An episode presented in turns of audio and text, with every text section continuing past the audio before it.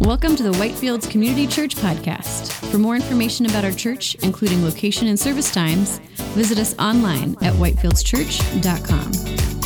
If you are blessed by this message, please consider sharing it with others and leaving a rating or review on your favorite podcast app.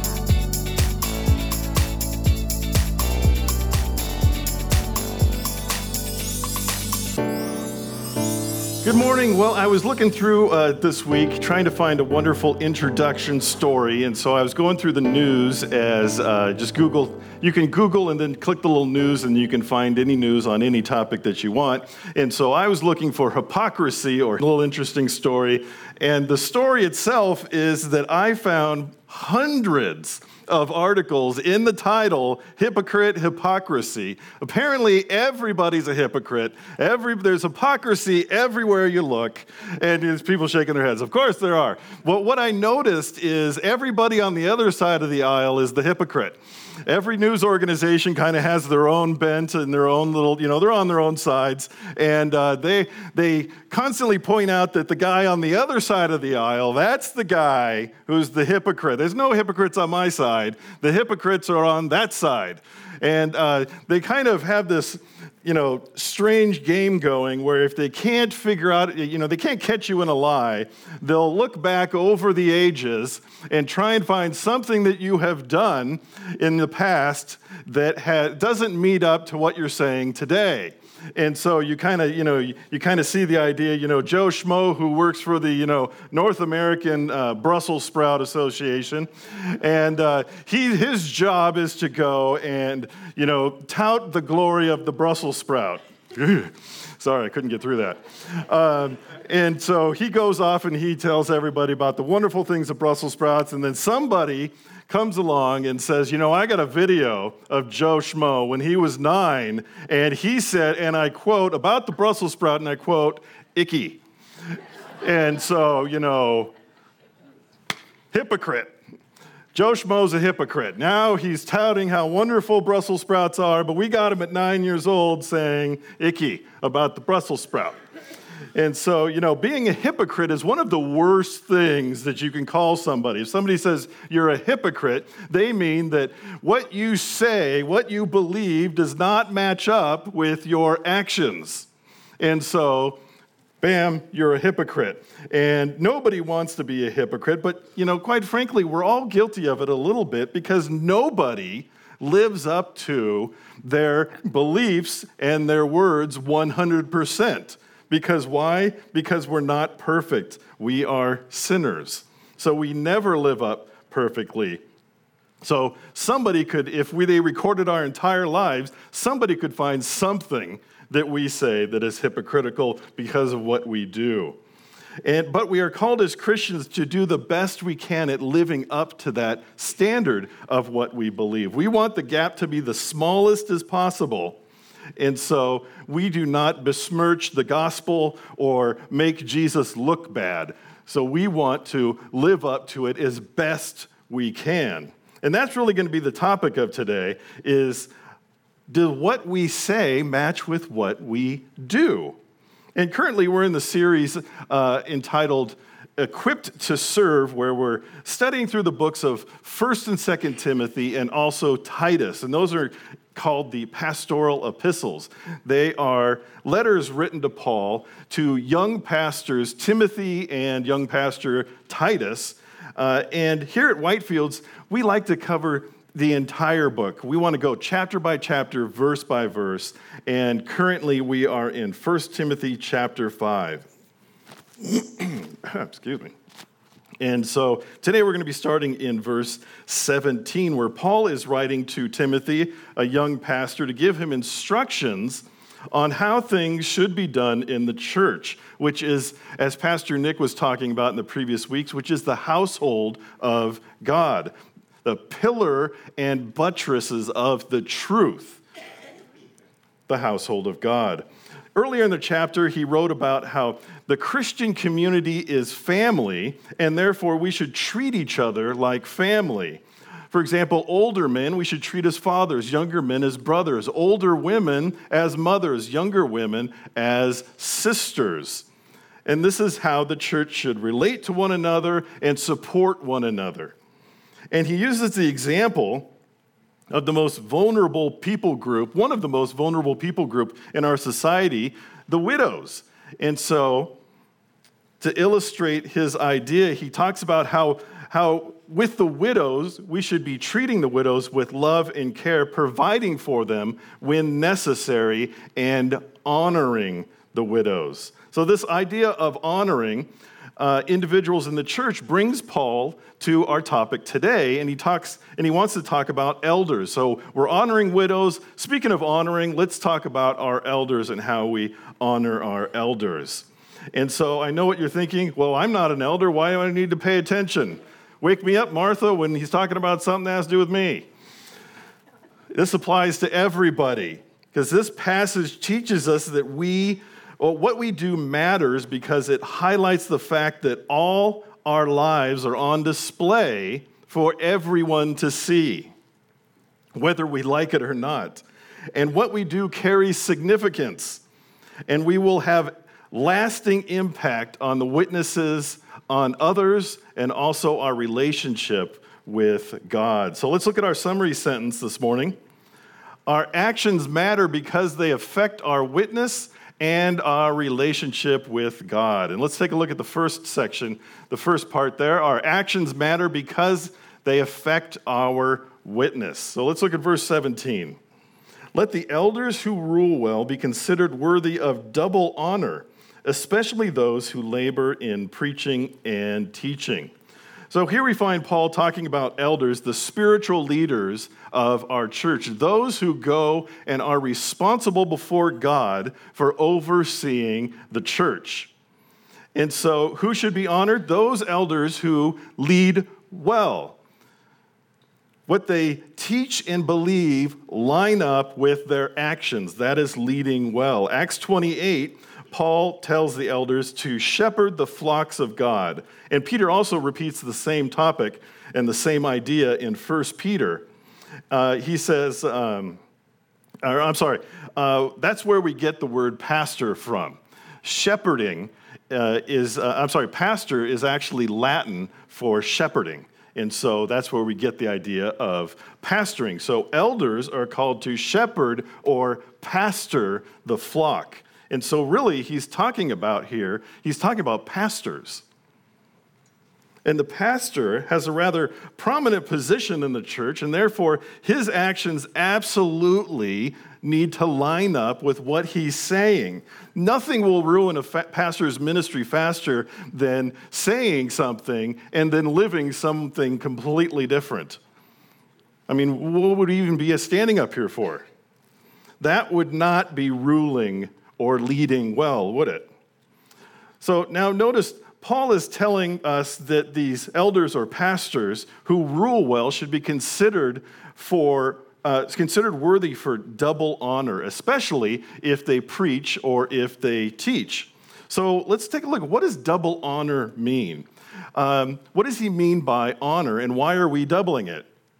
So, if you want to know what an author means in the Bible by something, well, you can just look at the context around that saying. And it just so happens that Paul, previously in this chapter, talked about honor. He was talking about honoring the widows. So, what does he mean by honoring the widows? And we can get a, kind of get an idea about what he means by honoring these uh, elders or these pastors. And uh, in the ancient Near East, it was kind of a, a, standard for people who were no longer able to work to be taken care of by their family members. That was your retirement. You had a zillion kids, and so you would be able to retire because those kids would be the ones taking care of you. And so if a widow had no other family, then Paul says it was the church's job to take on that responsibility and take care of the widow. This was in the form of food, it was in the form of finances, of money, to, so, so she can live a life. And we can also take a look at the word itself in, uh, in Greek, time, which means value or price or worth. It's the worth of somebody. You can see this in 1 Corinthians chapter 6 verse 20 says for you were bought with a price. Price there is the same word. You were bought with a value. Christ paid a value for you because you have a value to him. And it's the same way that the widow has a value. This is unheard of, actually, in Paul's day, because they always thought that the widow was just simply a drain on their resources. They did not bring anything in, and so therefore, why should we have to take care of them? And so Paul reminded us eh, earlier in the chapter that no, no, no, the widow has a value, the widow has a worth. And what Paul is saying here is then, how much more does the one who stands in the breach protecting the flock from the enemy against false teachers, against heresy in the church, spending hours on his knees praying for the church, seeking the Lord's direction for the church, how much more value does that man have to the church? And he says, well, that man has double honor. And yes, in today's language, Paul is talking about financial support for the pastor. So here I find myself, a pastor, preaching about giving money to pastors. Now I know why Nick left me this passage to teach. He had such a grin on his face when he told me, and he looked so relaxed when he boarded his plane to Europe. I don't know why, but suddenly I realize what the situation was. But this happens when you teach the full counsel of God, and so therefore we must preach through. And I will preach on.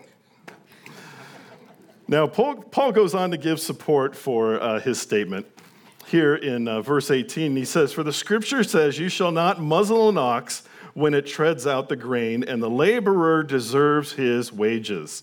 So if you have any doubt that Paul's talking about money, well, here's your confirmation that's what he's talking about. He's quoting Deuteronomy 25 4 about letting the ox tread out uh, the grain and, and not being muzzled. And it's not something we usually, you know, do here in Longmont. I mean, not many of you probably own oxen, and uh, you don't allow it to tread on the grain. And so what happens is, in this day and age, uh, they would have something called a threshing floor and they would spread out all the grain on the threshing floor, and then the ox would come and he would walk all over the grain for a long time, and he's separating out the actual grain from the straw. And you don't want to muzzle the ox, you want him to be able to feed as he's laboring for you.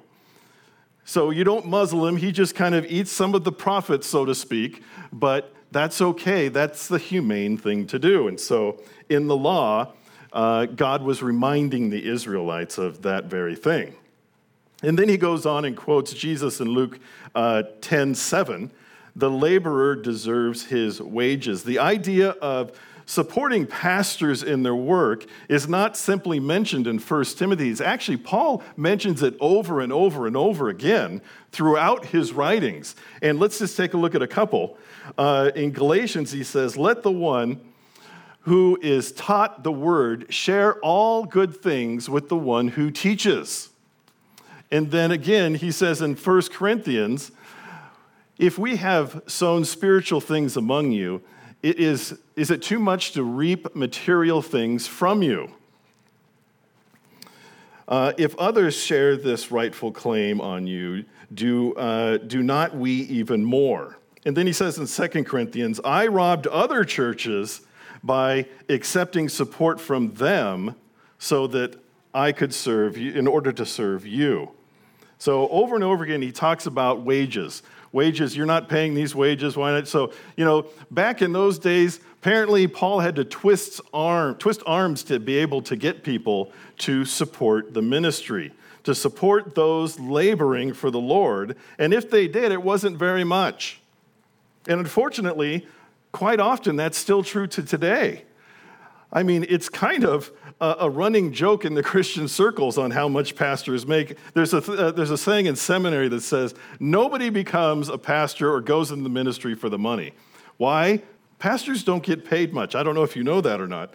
And it's even such a, a kind of a, a, humorous thing in Christian circles that of how much the average pastor makes that this, this uh, a very famous satire website uh, posted an article. They wrote an article. Congregation questions pastor's lavish lifestyle upon purchasing a 98 Corolla. That's, I love that. That article's hysterical. Um, yeah, so it's, you know, it's kind, it's kind of a running joke uh, about pastors and how much they make. We don't make a lot, but that's okay. We're not in it for the money. You know, if you are in it for the money and you are getting rich being a pastor, you're doing something that's not ethical.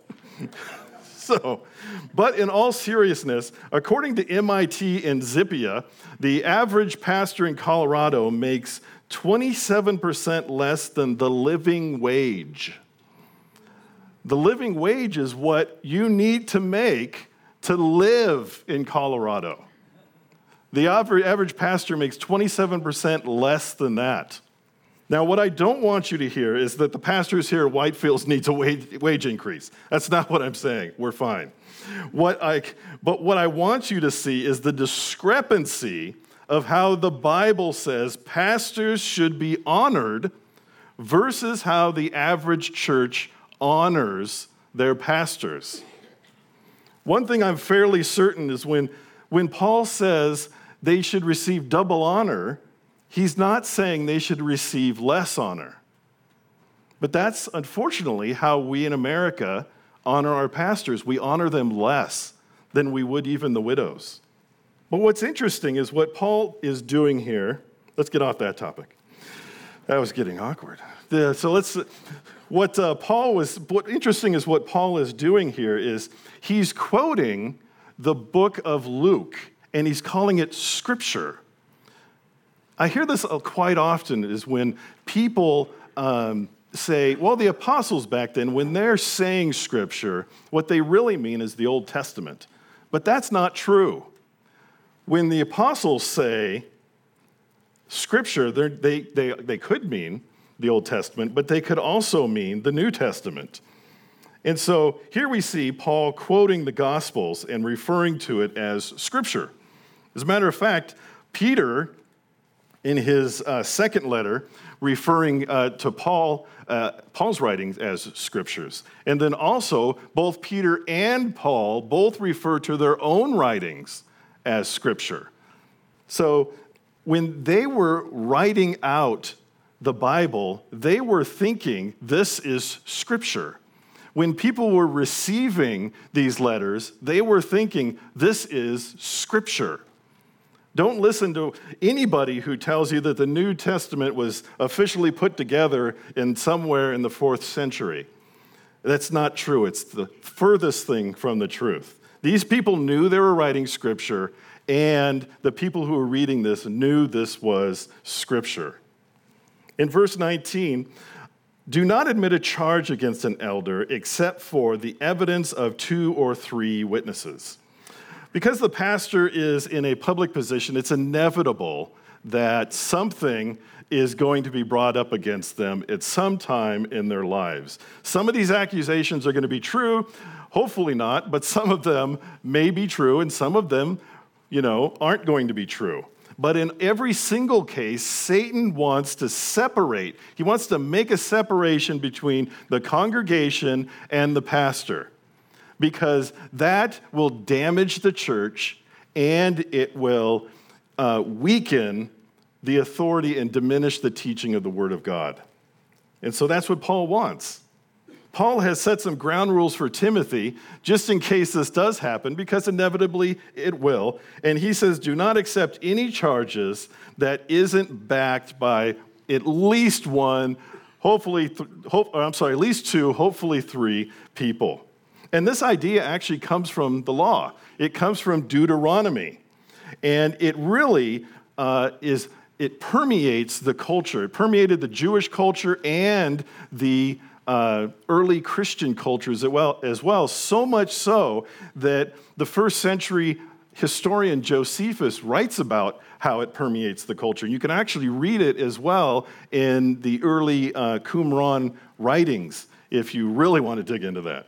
So these people really understood that charges must be evaluated. They must be, uh, there must be evidence for this charge. People must be protected from er- erroneous and unsubstantiated uh, accusations.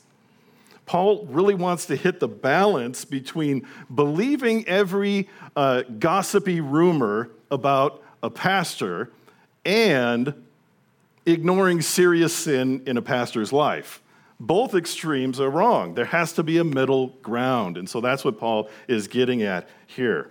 And so now Paul turns his attention to those elders or pastors who are not leading well, those whose actions do not line up with the Christian beliefs, those who are pursuing and persisting in sin.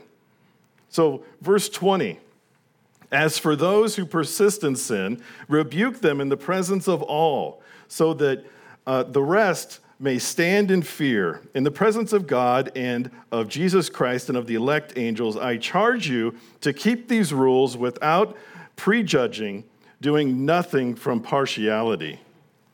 So you see kind of this image of a courtroom, and you see Timothy there, that's who he's talking to. You see Timothy standing in the courtroom before God the Father, before Jesus Christ, before all the angels, and he is the impartial judge ready to administer justice. And then you get this vision of the uh, elder or the pastor who has done wrong, who is persisting in sin, he is standing there before the whole congregation, waiting for the discipline to be meted out.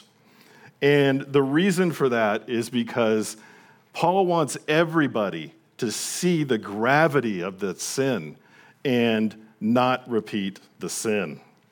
But we cannot judge, or I'm sorry, prejudge, and we can't be partial.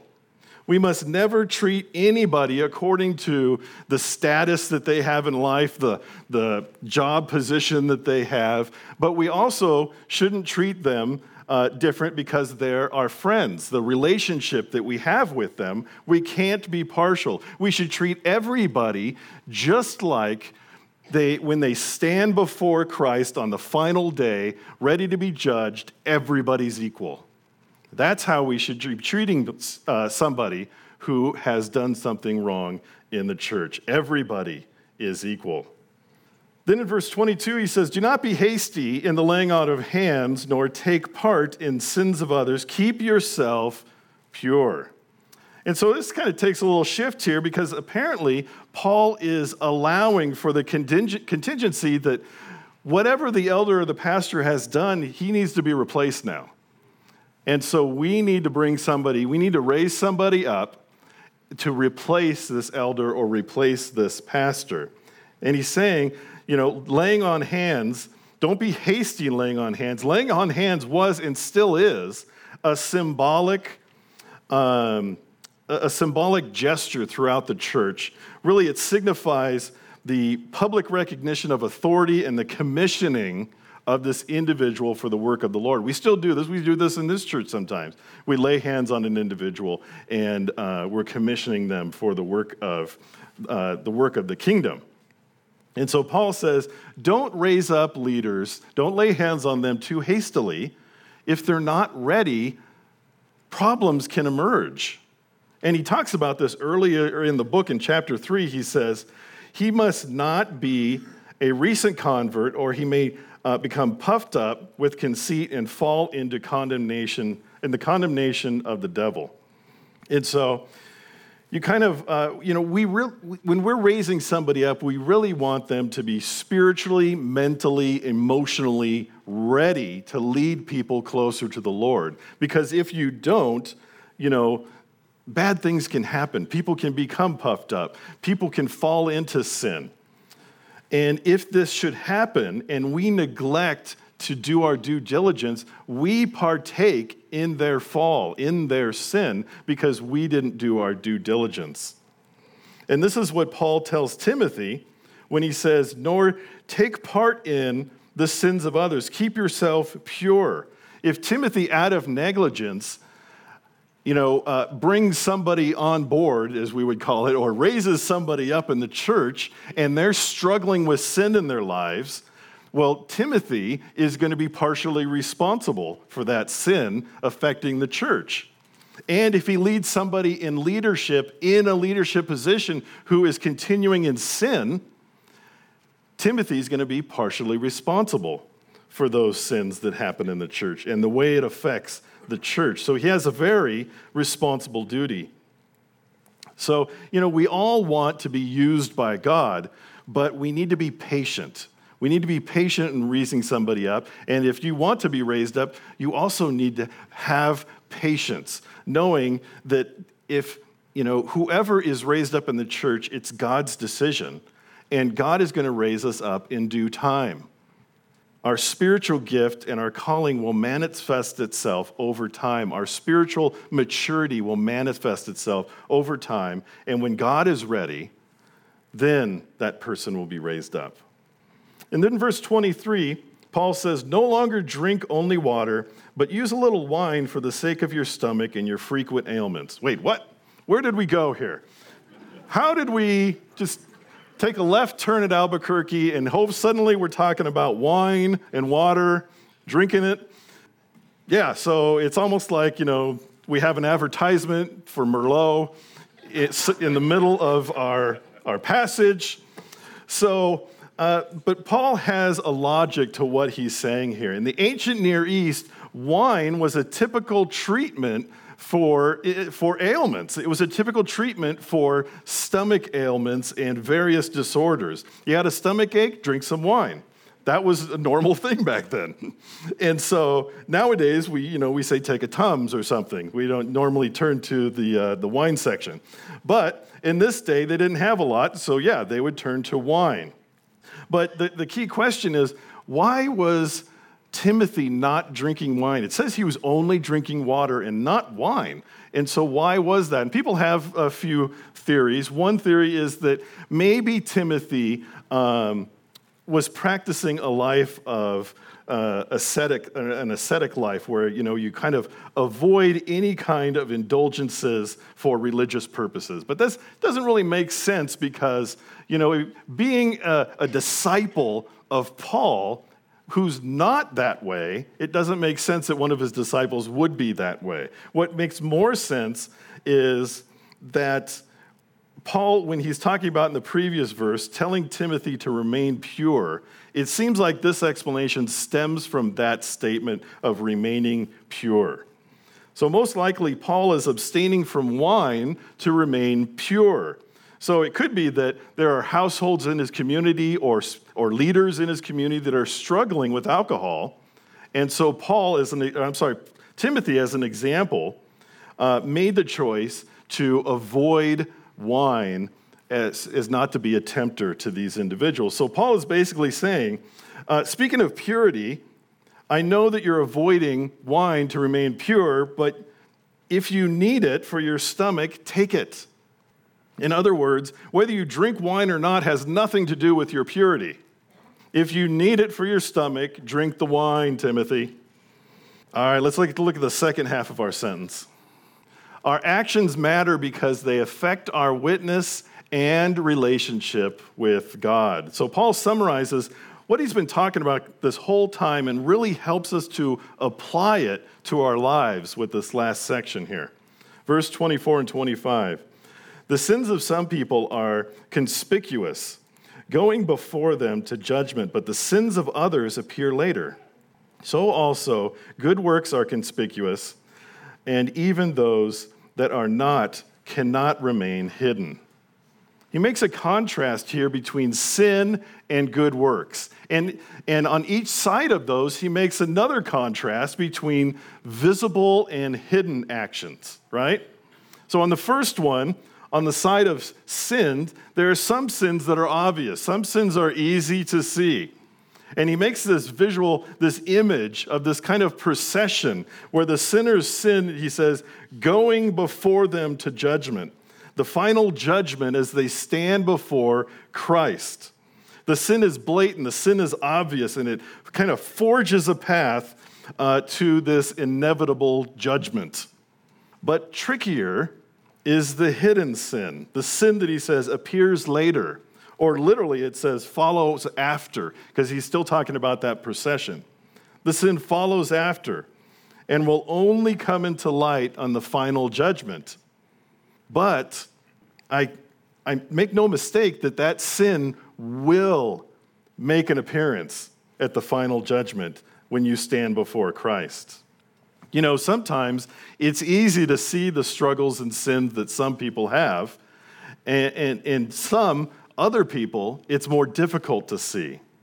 We all have those areas in our lives that, that God's dealing with, and sometimes those areas are, are quite evident for others to see. Visible sin is so much easier to deal with. I mean, it's right there. People can see the sin. They can help you. Brothers and sisters helping each other. Lay that sin before the Lord, allowing the Lord to work on that sin and heal that area of our lives. But it's so much more difficult with a secret sin. Secret sin is like a spiritual cancer. It's hidden, it grows, slowly metastasizing, allowing the enemy to grip you and sink his claws into you. And because it's secret, because it's hidden, there will not be any spiritual treatment for your cancer. It takes place and it takes over, and eventually it will destroy your relationship with God because we cannot live in sin and have a healthy relationship with the Holy God. It's impossible. Never keep your sin secret, confess it, and let God heal your sin. Paul now, Paul now contrasts sin with good works, those actions that are done in the Spirit that are pleasing to the Lord. There are an outflowing of the Holy Spirit dwelling within us as we seek to please God and live in His will. It should be a lifestyle for us. Good works should be a lifestyle. That's what we do. What do we do? We do good works. Because of this, some good works are going to be easy to see. People are going to see them, but that's not why we do them. We do them because we love God and we want to please God. But some, inevitably, when we do good works, they're just, nobody's ever going to see those good works. But that's okay because we don't do them for people to see. We do them for God. And you know who sees them? The Father who is in heaven, who is looking down upon us, sees those good works. And he is pleased. So, just like the elders spoken of in this passage, our actions are important. They speak louder than words ever could. And if we say one thing and our actions do uh, or say something completely different, guess what, folks? People are going to look at our actions. They're not going to listen to our words. What we do affects our witness more than what we say. And so, you must let your light shine before others so that they may see your good works and give glory to the Father who is in heaven. Allow others to see the light of the gospel in our lives that we may be a living arrow constantly pointing to Christ in everything that we do. But what's sad is that those who do not have Jesus are unable to do any good works. There is no way for a non believer, somebody without Jesus, to please God in any way. Speaking of non Christians, people without the Lord, Paul says, None is righteous, no, not one. Nobody seeks for God, nobody does good, not even one. By our actions, we have earned judgment from God and alienated ourselves from God. We have earned condemnation through our actions. But that gap that we have made can be bridged by the cross. If only through, uh, it is only through the perfect sacrifice of Jesus that we are able to now have a relationship with God at all. It is through Jesus that we are now enabled to do those good works. It's through Jesus that we are no longer in condemnation because on the cross, Jesus took the judgment of our sins upon himself. Rather, we've received, I'm sorry, rather than receiving condemnation, we've received grace We've received redemption, we've received forgiveness, and we have received life.